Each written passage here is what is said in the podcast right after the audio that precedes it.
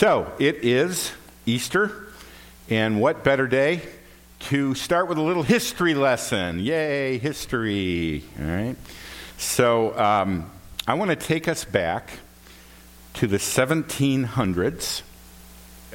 1700s was known as the Enlightenment.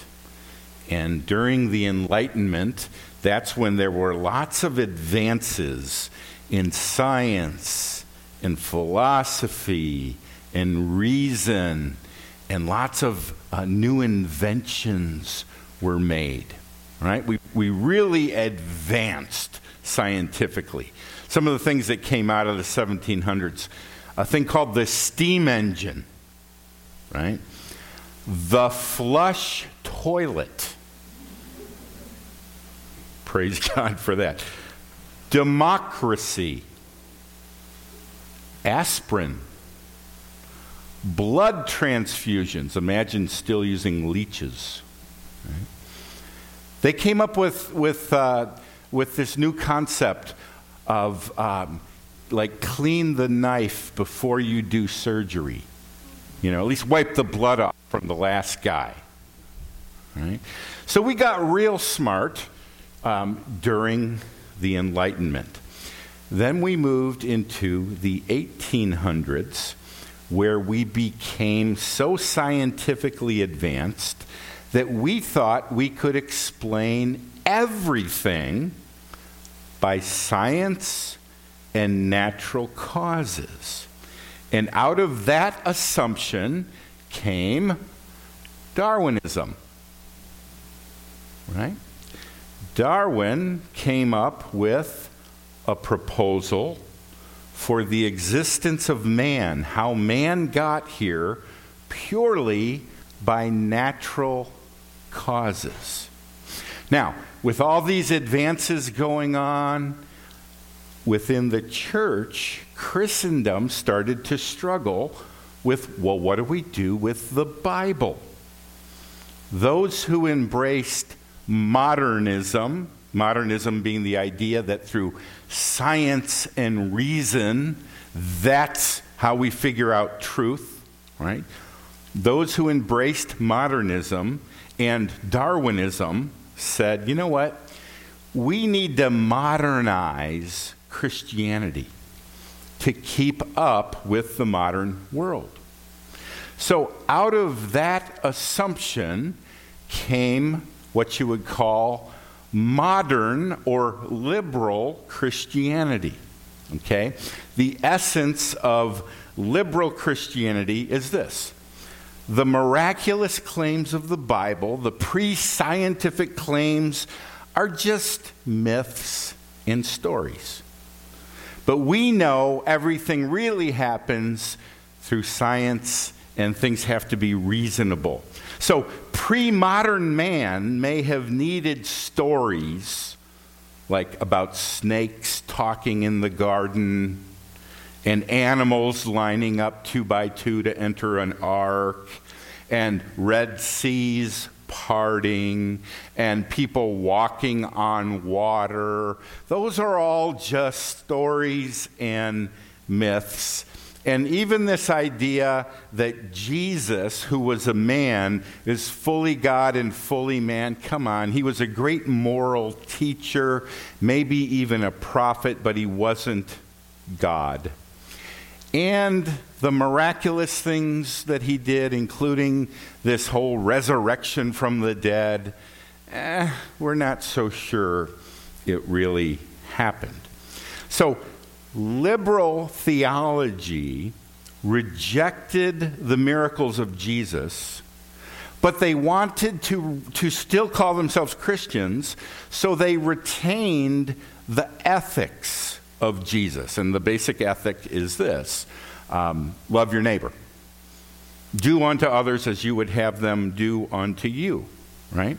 So the result was a modernized, demythologized, more acceptable Christianity. Well, that was 1800s when that started to develop. Then in the 1900s, uh, early 1900s, a group of Christians reacted to these guys. This group was called the fundamentalists. The fundamentalists um, said, wait a minute, the modernists are going too far, and we are going to reaffirm the fundamentals of the faith.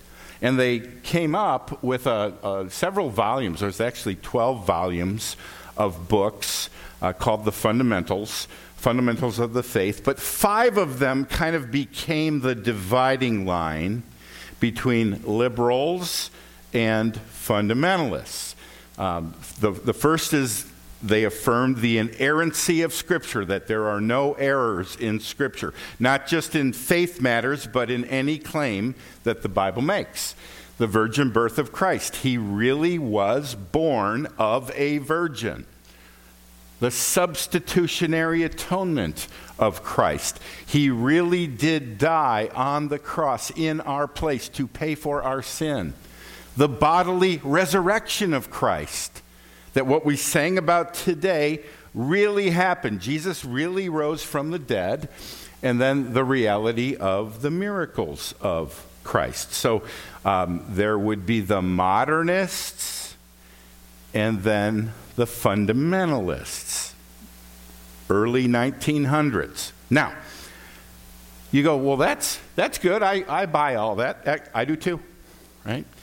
But here's the problem the fundamentalist started to, to be known for being mean, right? Angry, mean, separatistic. We're going to separate not only from the world, but from other Christians who might not, might not buy everything we buy, and then separate from those, and then separate so there's only one guy left, right? Um, they became known as the fighting fundamentalists, right? We are right. Right? So then, as the 1900s, but oh, by the way, um, y'all right here may not know this. Do you know who wrote the, who, who edited the fundamentals? R.A. Torrey. Second president of Moody Bible Institute, and that's where you meet in chapel. All right? All right, so um, R.A. Torrey was a fundamentalist, right? So, um, as this battle raged, there emerged in the 1900s a, uh, a group that said, you know what? Um, let's retain the fundamentals of the faith, but let's not be so nasty. Right? So a group emerged called the evangelicals. Evangelicals are those who hold to inerrancy and the miraculous miracles of the Bible, and there's a heaven and there's a hell, and Jesus really rose from the dead, and you need to be born again. But let's also display the fruit of the Spirit love, joy, peace, patience. Okay, let's, let's not be jerks. Okay? Um, now, here, here kind of became the dividing line. How do you tell a fundamentalist from an evangelical? And it was your view of this guy. That's Billy Graham. Some of you are like, who's that? That's Billy Graham. If you were for Billy Graham, you were an evangelical. If you thought he was a compromiser, uh, you were a fundamentalist. Okay? And some of you say, I don't know who that is. And others of you go, I thought he was a pretty fire and brimstone guy. No, no, he was the nice guy. Okay? Now, here we are, a hundred years later, and there are millions of people who were raised in evangelicalism, okay, who are abandoning evangelical Christianity. Some of them are calling themselves ex evangelicals, disassociating themselves from the evangelical church. Now, some of them, in their disassociation, are becoming atheists. They're just abandoning any belief in God. But many are settling for what would be known as progressive Christianity. Okay? Progressive Christians are former evangelicals who don't buy everything the Bible has to say or they're reinterpreting it, but they also want to maintain a Christian ethic love your neighbor. Okay? And, and the big emphasis would be get involved in justice issues. Whether the issue of heaven and hell and preaching the gospel, uh, saving people's souls, that kind of, uh, some of them believe that that should still be done, but the real emphasis is social issues. Okay? Now, this is um, Alisa Childers. Um, some of you, do any of you remember a band called ZOEgirl? Yeah, she's she was with ZOEgirl. Now she's a now she's a grown up and a mom, and um, she has a blog and has written books. And she got caught up in progressive Christianity, and then she said, "Whoa, wait a minute." Um, I don't buy where this is heading.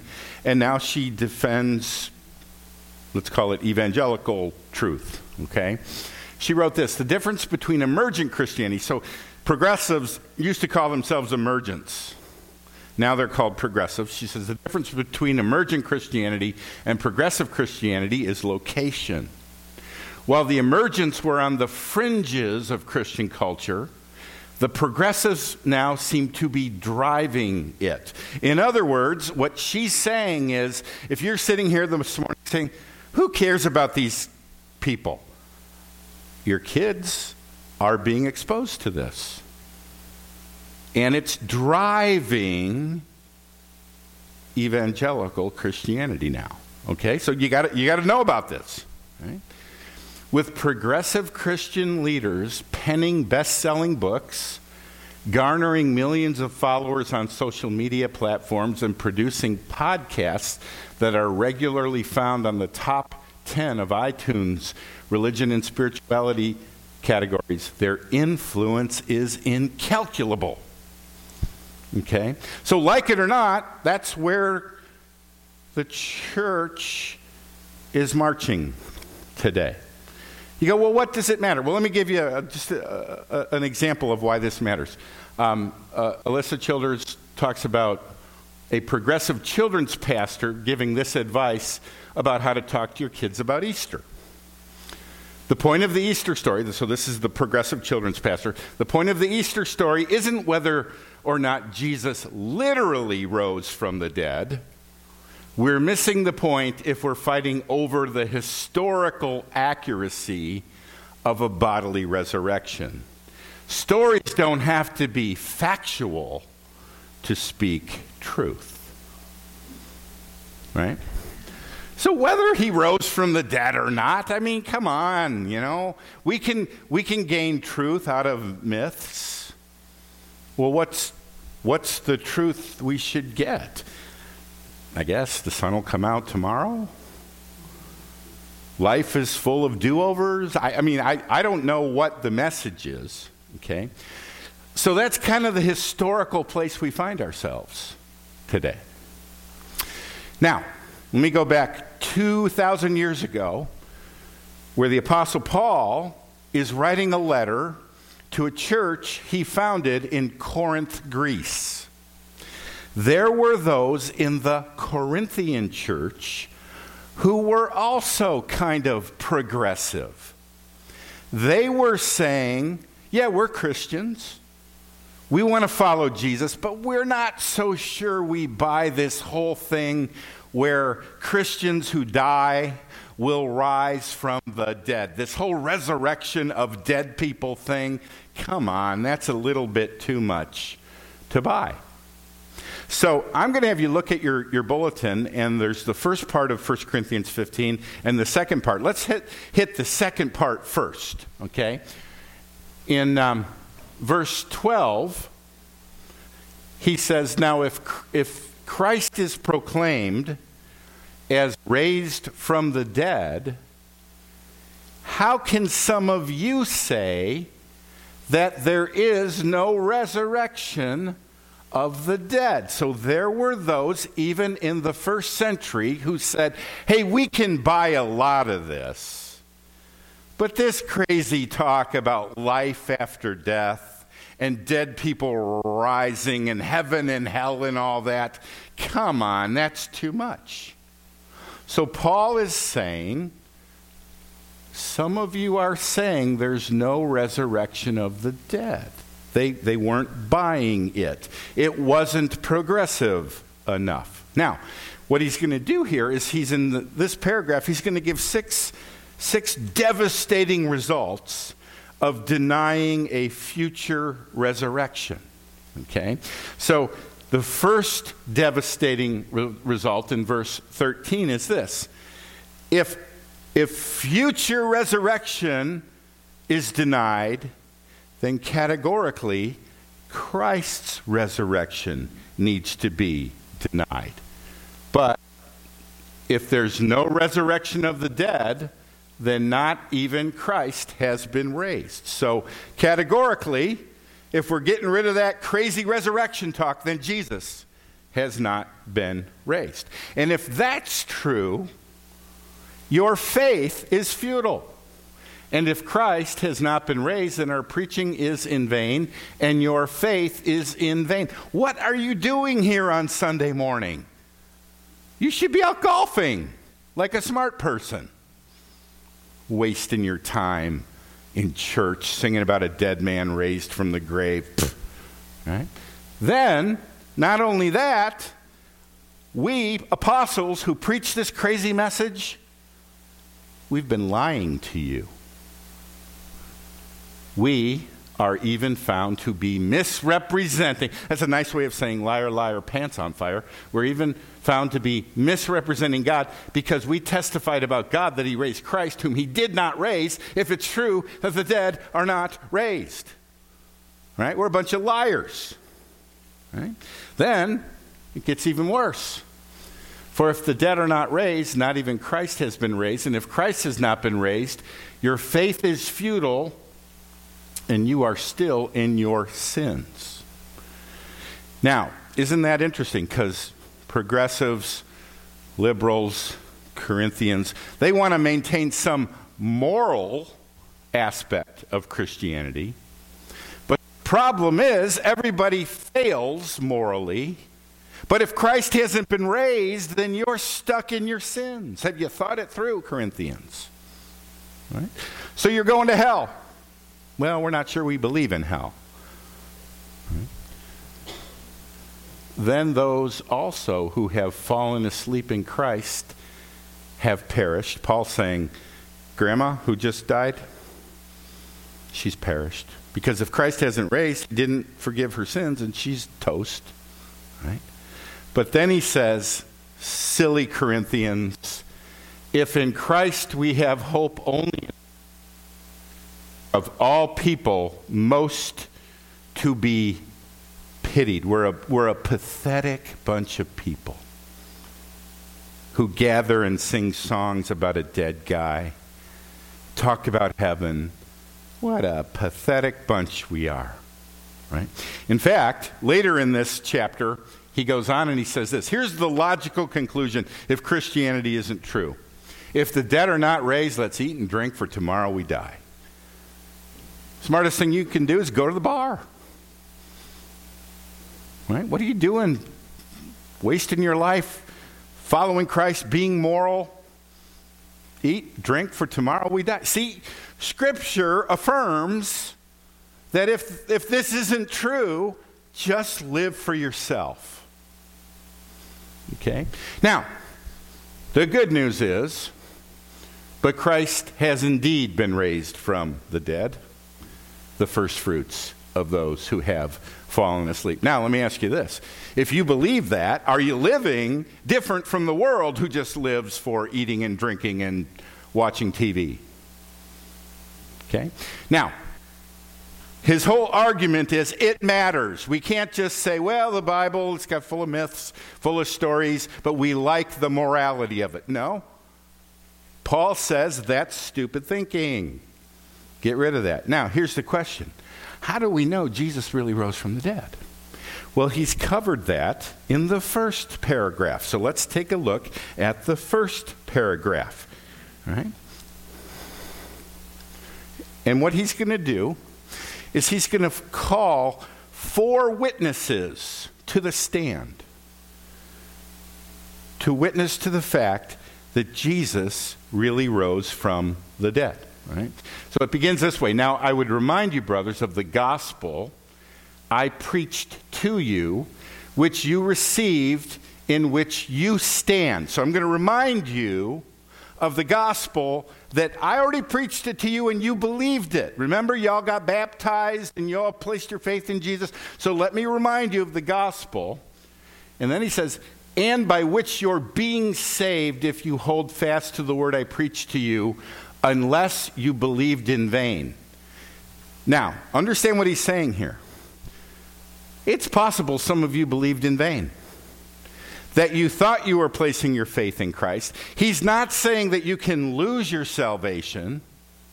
He's saying some of you had a false belief to begin with, and you're running after heresy, which shows it wasn't real, it was all in vain.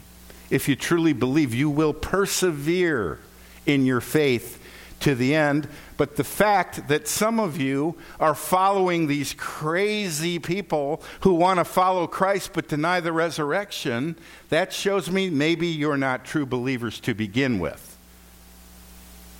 Right? I'm always nervous about Christians who are, are just hopping on the latest trend.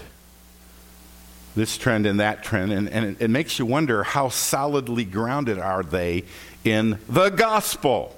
All right? So now, what he's going to do is he's going to call forth four witnesses. Now, the first set of witnesses are what we'll call prophetic witnesses. What do I mean by that? Old Testament witnesses. The Old Testament was written and completed at least 400 years before the birth of Christ.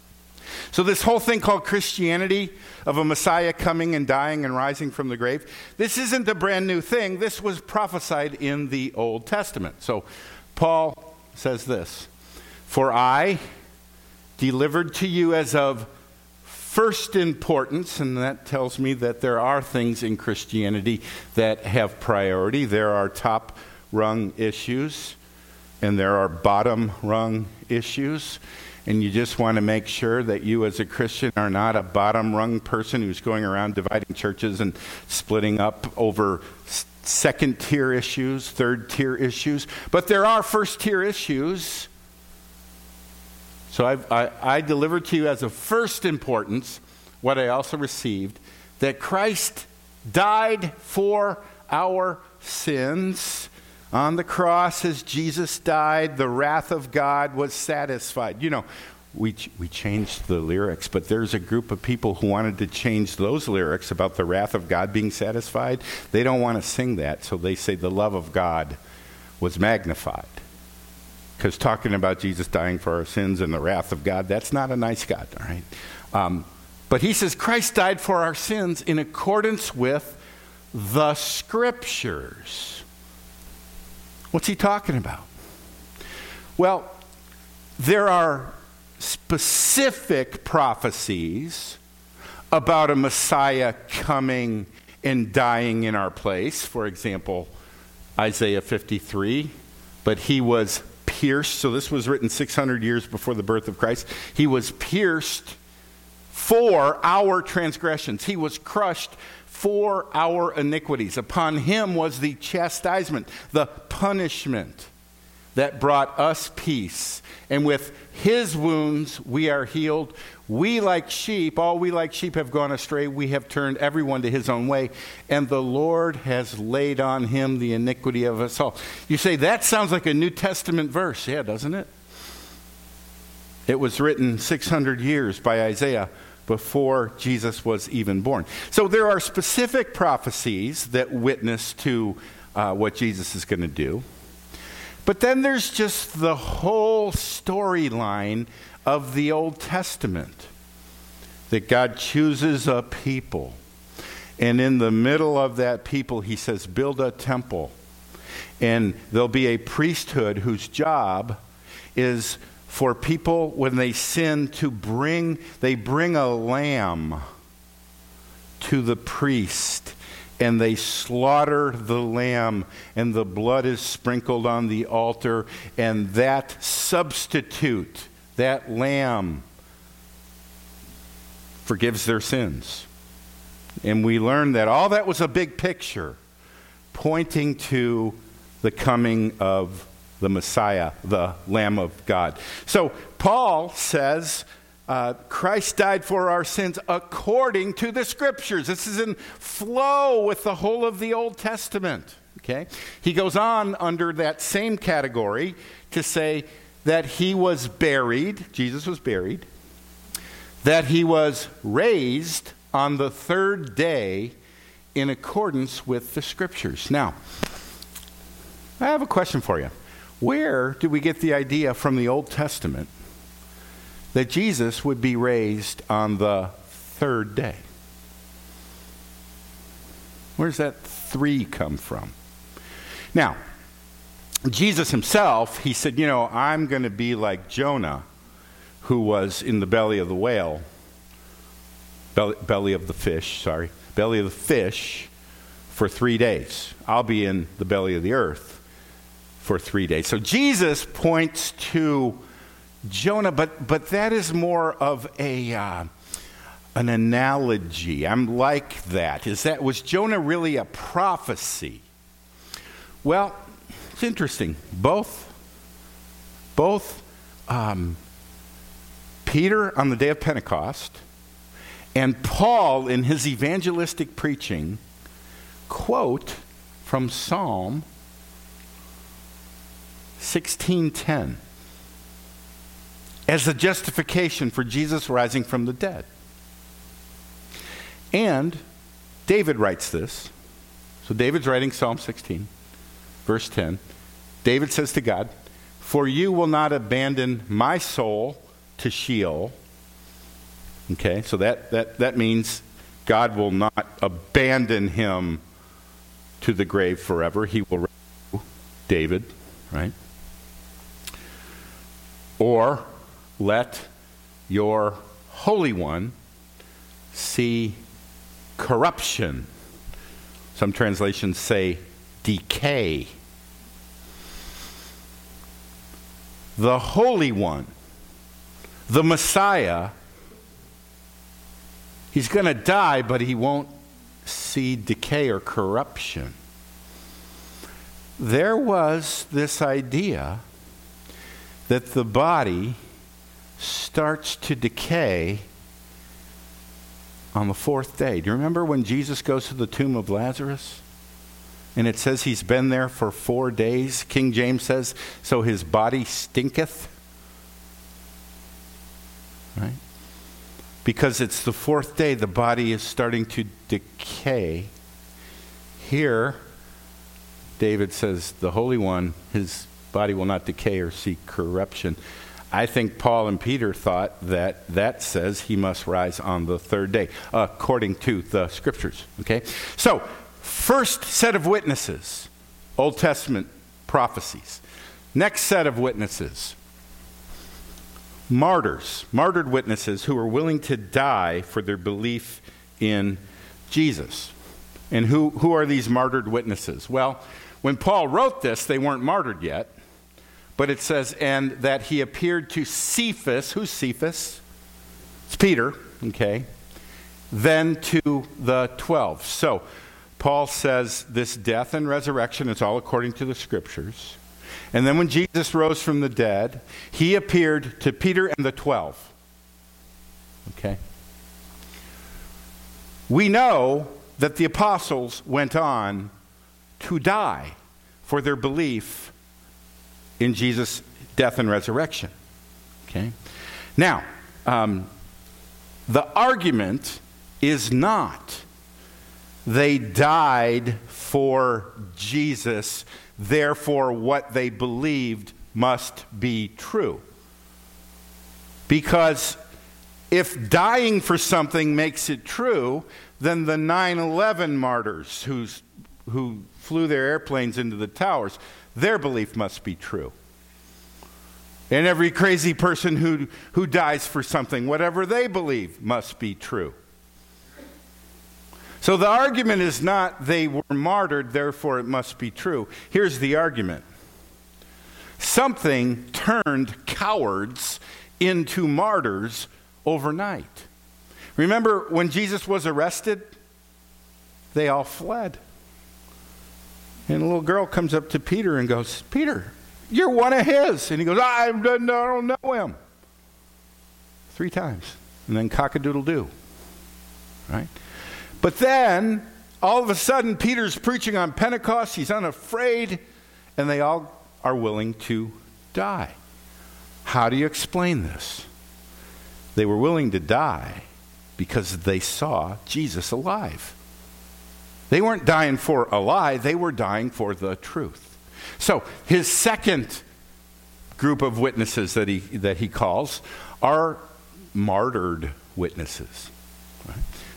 Third group that he calls are living witnesses. So, Paul is writing to the Corinthians, and he says this Then he appeared to more than 500 brothers at one time, most of whom are still alive when he's writing, most of whom are still alive, though some have fallen asleep, some have died. Okay? Now, what is the point here? Paul's saying, if you don't believe me, there's 500 witnesses. Ask them. You see, the events as reported in the Gospels surrounding the, the death and resurrection of Jesus are presented as real facts embedded in real history that could either be really denied or affirmed by real living witnesses who are still alive. You say, what, what facts? Well, you know, the gospel could have said uh, God sent his son to earth on an isolated island. And there he gave his life and rose, and we would have no idea whether it really happened. But what does God do? He sends his son, and he grows up. He's born in Bethlehem, and he grows up in Nazareth, and then he travels all over Israel. And then he enters into Jerusalem, the capital city, on a Palm Sunday. And he is arrested and brought before the Sanhedrin. Um, the head, his name is Caiaphas. His father in law, Annas, is really the brains behind the operation. And Jesus stands trial before the Supreme Court, so to speak. And then he's brought before Governor Pontius Pilate. And then Pilate wants to rid him, uh, rid, wash his hands, so he sends him over to King Herod. And Herod puts him on trial. And then Pilate sentences him to death, and he is carrying a cross, and he falls, and he can't, he can't go on. So they, they grab a guy named Simon. Where's he from? He's from Cyrene, and he carries the cross, and Jesus is crucified, and his body is put in a tomb. Where? We don't know. Oh, yeah, it was in a guy by the name of Joseph of Arimathea's tomb. You see, this isn't the stuff that myths are made of. This is real history that could be denied because it's just it's it's the middle of, of deniable things that, that if it didn't happen, we could just say that's all crazy. Paul says it really happened. There's 500 witnesses, there's 12 apostles. Ask us. All right? So, um, there's living witnesses. Now, last thing, there's converted witnesses. All right? Then he appeared to James, then to all the apostles. James, who's James? James is one of Jesus' four brothers. Yeah, scripture names Jesus' four brothers. He wrote the book of James. He became the, uh, the leader of the Jerusalem church. Now, what's interesting about James and Jesus' brothers is this His brothers in the Gospels, before Jesus dies, they don't believe in Jesus. They say of him, he's out of his mind. They thought he was crazy. His brothers said that. John 7 5, for even his own brothers did not believe in him. But then, guess what? After Christ's ascension into heaven, where do we find James and the apostles and his brothers? They all joined together constantly in prayer along with the women and Mary. Last, last mention of Mary, the mother of Jesus, and with his brothers. They're believers now. Why are they believers? Because Jesus made a special little trip after his resurrection to his brother James. I would have, been, uh, have loved to have been there, right? Because James didn't believe in him. James knew Jesus was crucified, and now Jesus says, Hello, James. I told you so. I don't think he said that, but um, James is a convert. And then there's one last convert, last of all, as to one untimely born, he appeared also to me. Who's the me? The Apostle Paul, who formerly was Saul of Tarsus. Saul, who was behind the killing of the first Christian martyr, Stephen. Saul, who was on his way to Damascus to arrest and persecute and possibly kill more Christians. But then when Saul ends up in Damascus, what's he do? He starts preaching that Jesus rose from the dead. How do you explain the conversion of this radical antichrist? Jesus appeared to Saul, Paul, on the road to Damascus. He presents himself as the final witness who saw Jesus alive. So, what is 1 Corinthians 15 all about? You can't you can't say there's no resurrection. If there's no resurrection, then not even Christ rose. And if Christ didn't rise, then your faith is futile. We're a bunch of fools. We should be in bed right now. But he did rise. The Old Testament testifies to it. Martyred people testify to it. Living witnesses who were alive when Paul wrote this testify to it. And converted, radically converted people testify to it. Do you believe. I, I hope you're not one who says, Well, I'm a man of science. I'm a man of science. You're not going to believe this. I have a computer in my pocket that's got more megabytes than all of NASA in the first moon launch. I think science is really cool. I also think there's a God who created this world. And those Christians in that cemetery behind you there, the Christians will rise from the dead. They'll be given new bodies. How do we know that? Because Jesus rose from the dead, the first fruits from the dead. Have you trusted him as your Lord and Savior? Let's pray. Lord, we believe, we believe that you are God.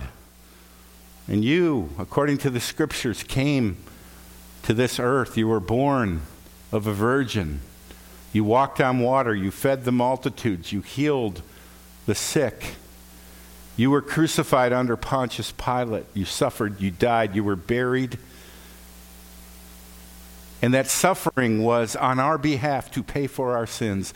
And you rose from the dead and your resurrection affirms that everything you claimed and everything written about you is true. So we, 2,000 years later, can place our faith and trust in you and be assured that we are forgiven, that we are adopted into your kingdom, and we will spend eternity with you. We praise you, and it's in your name we pray. Amen. We got to sing.